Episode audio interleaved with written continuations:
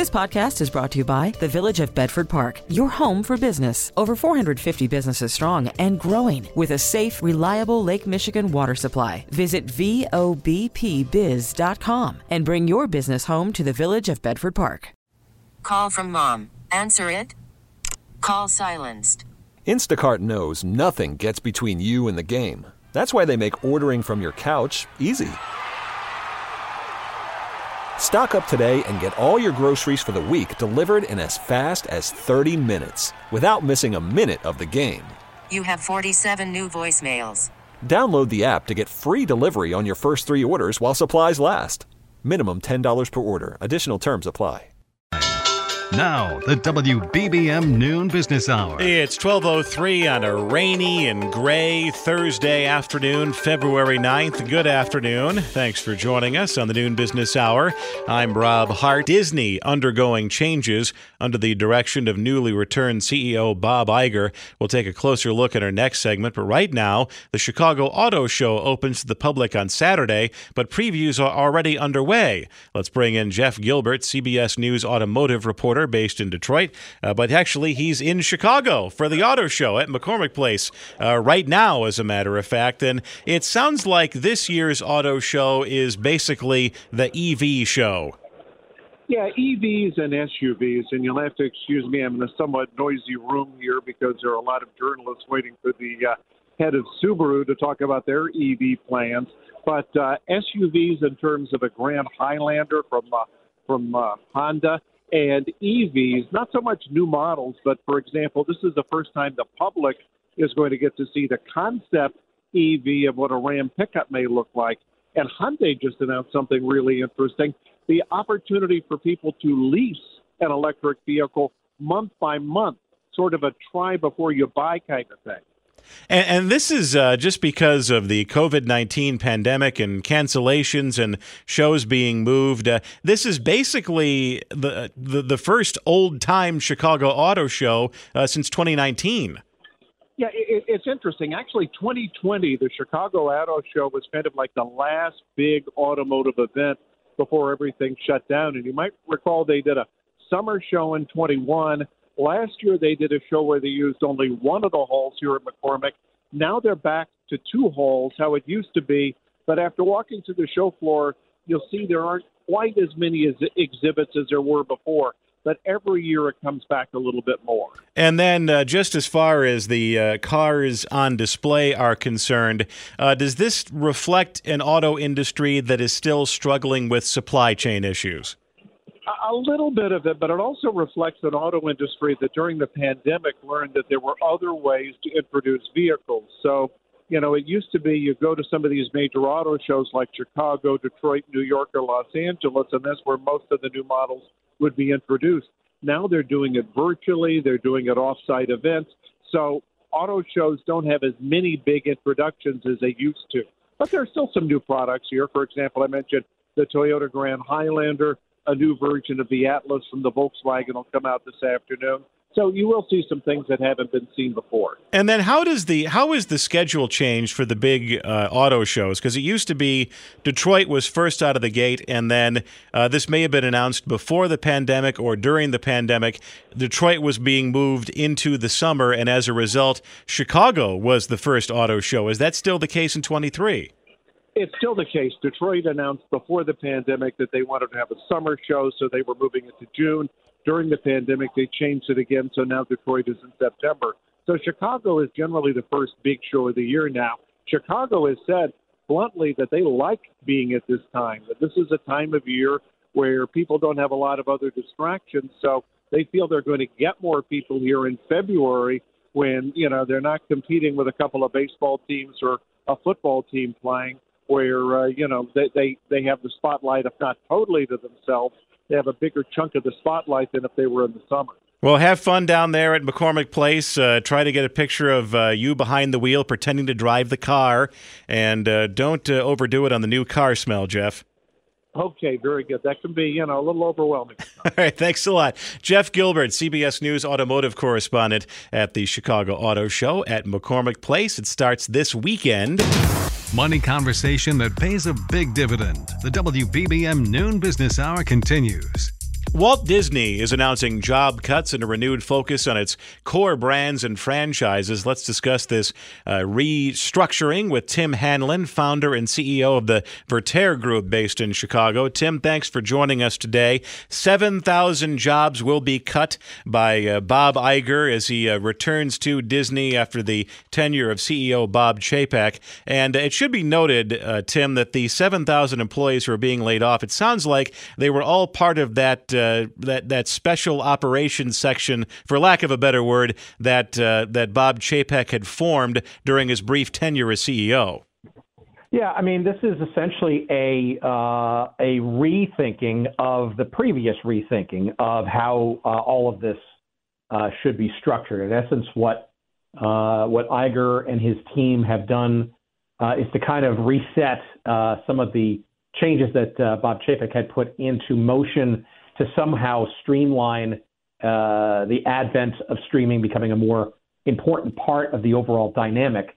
Um, some would argue perhaps overly so and perhaps a little premature given uh, that uh, it's still very much a loss leader streaming is. But in essence, you've got now three newly defined or redefined or maybe revisited divisions, three groups that are uh, a little bit more firmly defined, and uh, to the inside, you know, Wall Street type might be a better situation for potential spinoffs and or pieces uh, down the road should they need that strategic option. Let's talk about Disney Plus because uh, uh, Bob Iger has said that streaming is the future. It's it definitely uh, there's growth in streaming, but the profits just simply aren't there yet.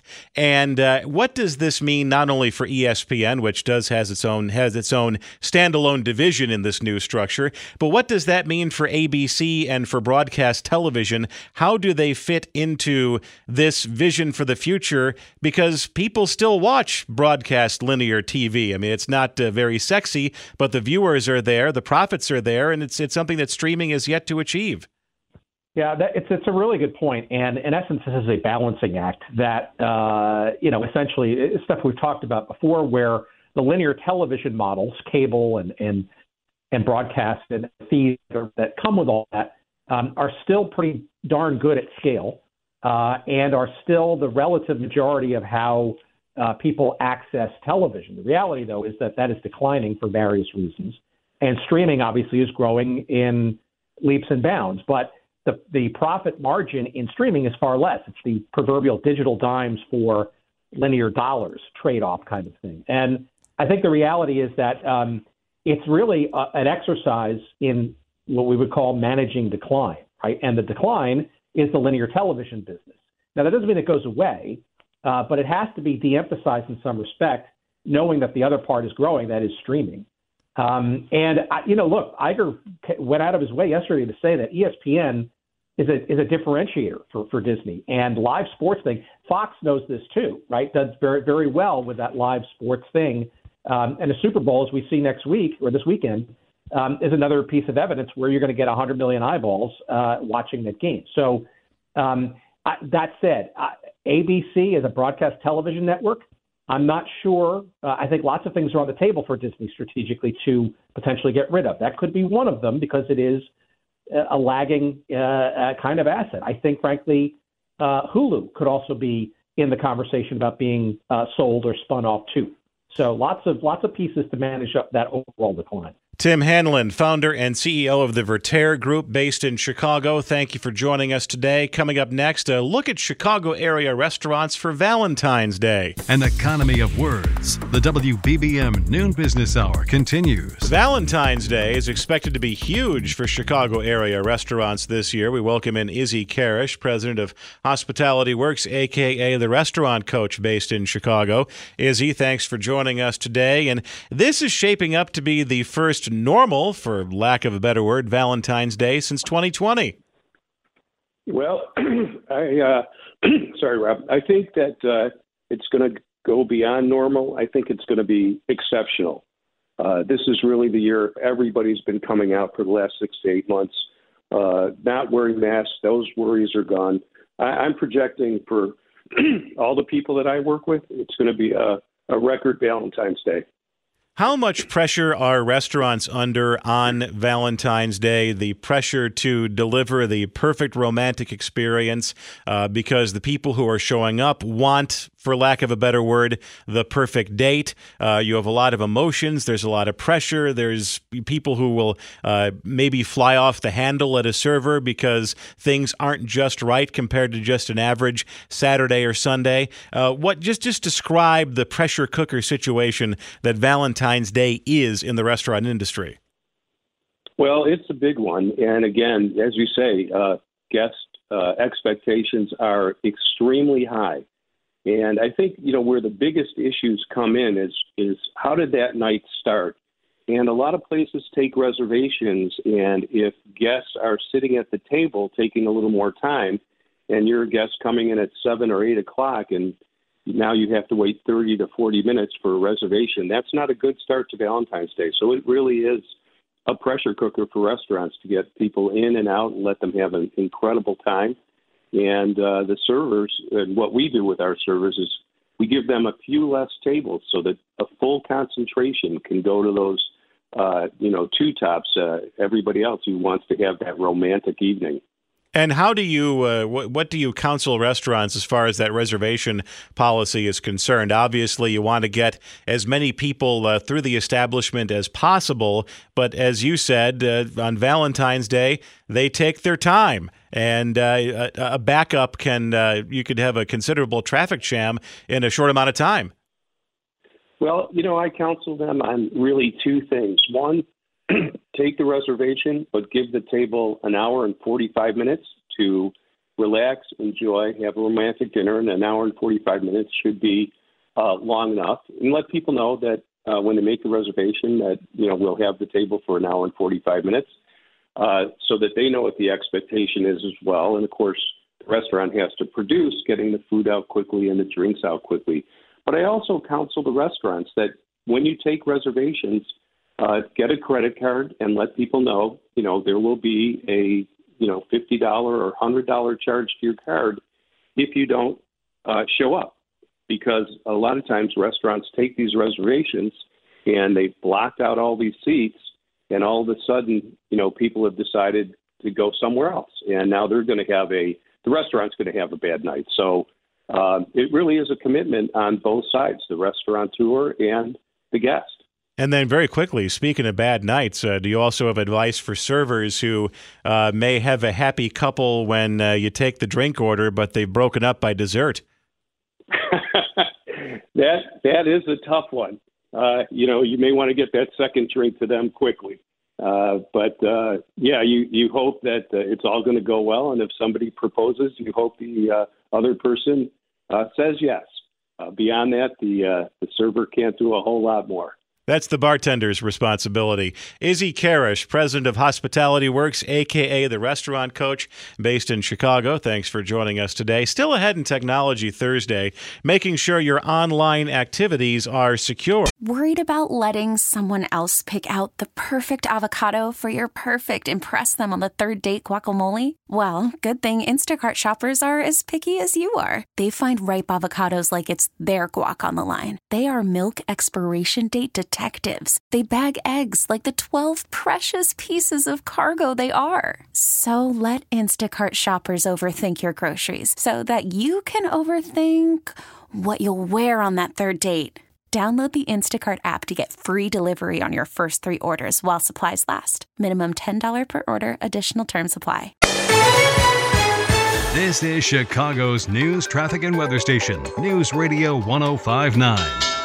The WBBM Noon Business Hour continues. Good afternoon. I'm Rob Hart. These are the top stories on News Radio WBBM. The COO of Southwest Airlines says the company is working to ensure it won't have another breakdown like the one that grounded thousands of flights in late December. The cost of a Super Bowl food spread isn't as high as last year. Technology Thursday will discuss doing a security audit of your personal online activities. Artificial intelligence creating a buzz on Wall Street, but there are some concerns it could be the next bubble. WBBM Business, the markets are lower. The Dow down 97 points, the Nasdaq down 18, S&P 500 down 10. We have 41 degrees right now in Chicago with light rain, topping out in the mid 40s, but then temperatures tumbling into the 30s later this afternoon. It's 12:31, topping our news at the half hour. Executives from Southwest Airlines are on Capitol Hill being grilled about an operational meltdown. We messed up. Chief Operating Officer Andrew Watterson says they're making sure this doesn't happen again. We are intensely focused on reducing the risk of repeating the operational disruption and repairing the trust of our company's had and earned over a 52 year history. Paul Hudson is the president of Flyers Rights and said what happened was unacceptable. Passengers were unable to talk to any airport representative in person, on the phone, or online. All this occurred while other airlines had empty seats. Thousands of flights were canceled, the mess affecting more than 2 million travelers. Stacy Lynn, CBS News, Washington. Football fans are facing grocery bills that won't be as high as last year's Super Bowl. Maybe skip the deviled eggs. We already know egg prices are high, but shoppers should expect other Super Bowl fan faves to be cheaper despite inflation. Analysts say chicken wings, avocados, even sirloin steak are all less expensive than they were a year ago. Steak prices are down about a dollar. Wings about 73 cents less per pound. And don't forget the guac. Avocados are down 20%. But not everything is cheaper. Chips, beer, and soda will cost a little bit more. Burgers are about the same. Monica Ricks, CBS News. It's 1232. The noon business hour continues. Markets are in the red. We're joined by Gary Kaltbaum, President, Kaltbaum Capital Management, based in Orlando. The website, garyk.com. Any particular reason why the uh, markets went from being slightly higher to slightly lower? Uh, just vertigo. Uh, that's what we've had for like the last five or six days. Uh, you got to remember we had a very big run off of uh, January 6th low and you're going to hit areas uh, where you get uh, you know uh, air pockets, and probably in here you're getting some of that right now. And there would be nothing wrong to sit around or pull back a few percent over the next few weeks and set the stage for higher prices. What we have to watch out for, though, is if big selling comes in, a lot of things breaking down, and some uh, right now that hasn't happened. It's just normal as normal can be this second couple of minutes ago, we talked about the restructuring at Disney and how it affects the uh, streaming and ESPN portions of the business. But I want to ask you about their theme parks business, which did come in rather strong in the fourth quarter of last year. And that's another temperature check on the state of the American consumer. They clearly feel confident enough to fly to Disney World or take a Disney cruise. Yeah, I can tell you there's absolutely nothing wrong. Living here in Central Florida, there's nothing wrong with the theme parks. Uh, they are going great guns. Uh, I think it's a combination of a Disney is just a magnet for families, uh, but also a lot of families that could not get out and vacation because of COVID. Finally, st- still that's going on, and now you're getting foreign uh, uh, people coming in that were uh, left behind for a very long time. So that's good news, especially for the Central Florida. Uh, uh, economy. Just so you know, in Central Florida, uh, 75 million visitors uh, creating 75 billion in economic impact. That's how uh, important it is. Oh, Gary, I, am I'm, I'm one of the 75 million. Uh, I have been welcomed. Uh, if if you go to the Orlando airport and you go on the People Mover, uh, I have been uh, one of the many millions welcomed to the City Beautiful by Mayor Buddy Dyer, which is the recorded announcement on the on the People Mover. Pepsi, another consumer-facing business, um, advancing today. You know, what does this say about the Americans' ability ability to spend through inflation? The food, beverage, drug, household products, uh, tobacco to a lesser extent. Uh, these are what is known as consumer staples that are known as basically recession resistant. So if the economy's in bad shape, what do you need? You need soap, you need uh, diapers, and things like that. Will typically hold up better and do better. Uh, that said, uh, you know, in cases like Procter and Gamble, sales down one percent year over year because they said people are buying less because uh, their dollar is going less. So there's a little bit of that uh, on, on some of these names, and it's just a matter of uh, a price is going to stay uh, elevated. Will not be great news if they come down, it'll be it'll be better news. And there's been things coming down, but there's still things. I, I do all the shopping, the food. It's still elevated out there. The uh, the the the Nasdaq is off to its uh, best start in over three decades, but so far uh, the Dow Jones Industrial Average has not followed along. Is there going to be a moment of equilibrium later this year where one catches up with the other? Uh, in bull markets, Nasdaq is always better than the Dow, and in bear markets, the Dow always holds up better than uh, the Nasdaq. It's simple as that. The Nasdaq's actually catching up to the Dow that was uh, actually doing all the uh, heavy lifting uh, into the end of the year. But Nasdaq now finally, uh, you know, catching fire. Just remember, the Nasdaq was the worst area since the highs in uh, 2021. So I call this a good counter trend. I'm not so sure we're out of the bear market for the Nasdaq, but certainly right now it has the uh, the big money flows, and when the Nasdaq gets going, it usually uh, has momentum for quite a while, and you get outsized moves. Gary Kaltbaum, President Kaltbaum Capital Management based in Orlando, the website garyk.com. Coming up next in Technology Thursday, checking out the security of your online activity. It's conversation that's on the money.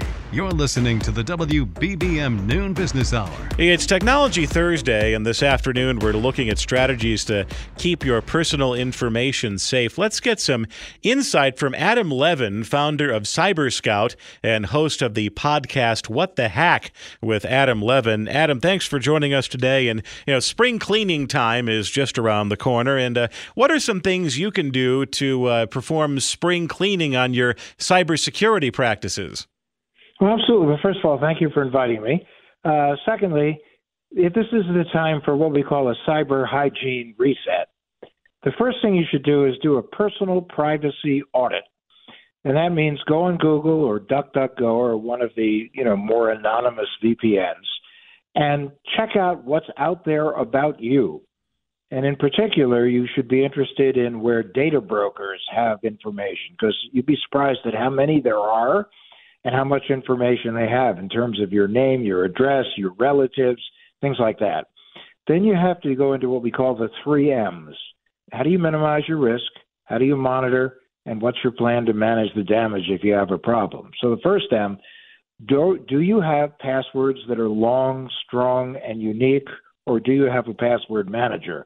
Now, I know Google has a thing now where they basically say to you, we've done a scan of all of the accounts uh, that you use through us, and we can tell you that your passwords are not so great, or some are good, some are bad, some you've reused, you need to change them. The second thing is is your two factor authentication activated? And that means if someone attempts to go online and get into your accounts, you'll be notified. And more importantly, they, they are required to take an extra step in order to be able to get in. Also, check out where your information is shared. A lot of the sites now will tell you uh, where where they share your information, what apps are connected into them. Uh, also, uh, see who's connected to your network. You know, for instance, on Apple, it'll say there are X number of devices that are connected that are Apple devices, and you go down the list and go, wait a minute, that that is either me or not me. Also, change your passwords on your Internet of Things devices. And when you set up security questions and answers, always remember to lie like a superhero. Monitoring, get your credit report, review it, track your credit score, sign up for transaction alerts with your financial institutions that notify you anytime there's activity in your credit card or bank accounts. Review your explanation of benefit statements that come in from your health insurers. And then ask yourself, how thorough is my monitoring service? Am I monitoring my ID? Am I monitoring my credit?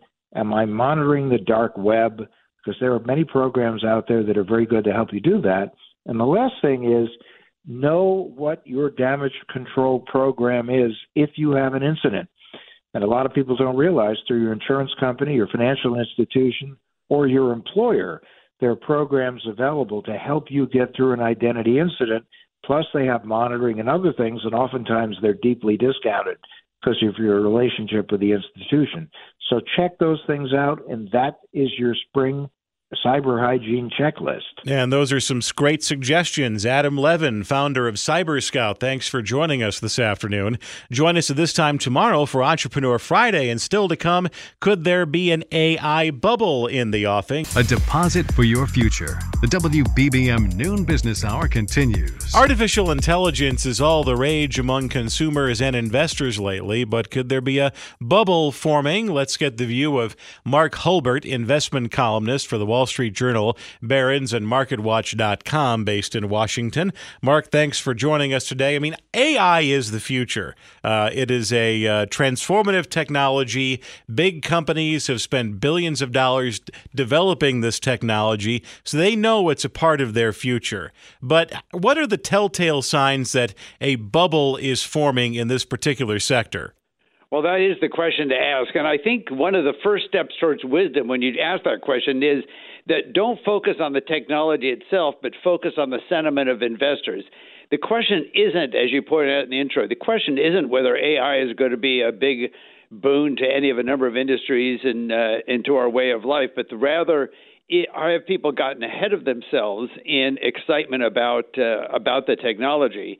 almost every other new technology in history. In fact, I'll go so far as to say every new technology, every new revolutionary change in technology in the past has led to overexcitement on the part of investors, and there had to be a correction.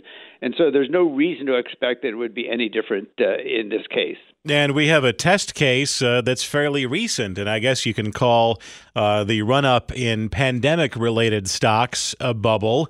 I mean, look at the darlings of 2020 and 2021, the, the Zooms and the Pelotons, uh, now undergoing, uh, in the Peloton's case, a major restructuring to try to uh, reach those lofty heights of, of three years ago.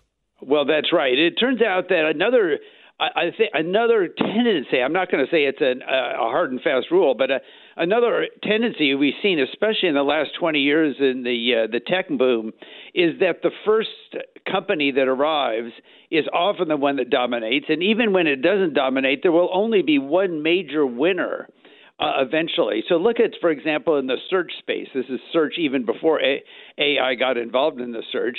Google search was the first major one to arrive and has definitely dominated the space.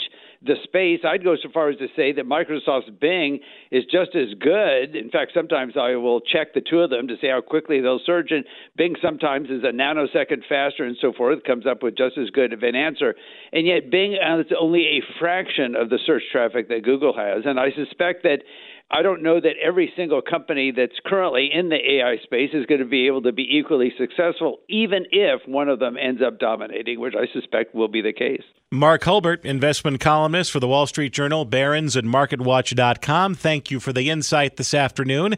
If you missed any part of today's show, you can go to our stream and just skip back to the time you want. There's a pause and rewind function that works both online and with the Audacy app. TuneIn is the audio platform with something for everyone. News. In order to secure convictions in a court of law, it is essential that we conclusively. Sports. Got clock at four. Doncic. The step back three. You bet. Music. You set my world on fire. Yes, oh. And even podcasts.